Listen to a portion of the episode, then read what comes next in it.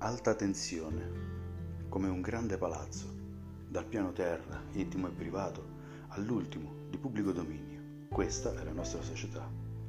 Lo attraversa per intero l'alta tensione che lo tiene vivo, ma ad un passo dal collasso.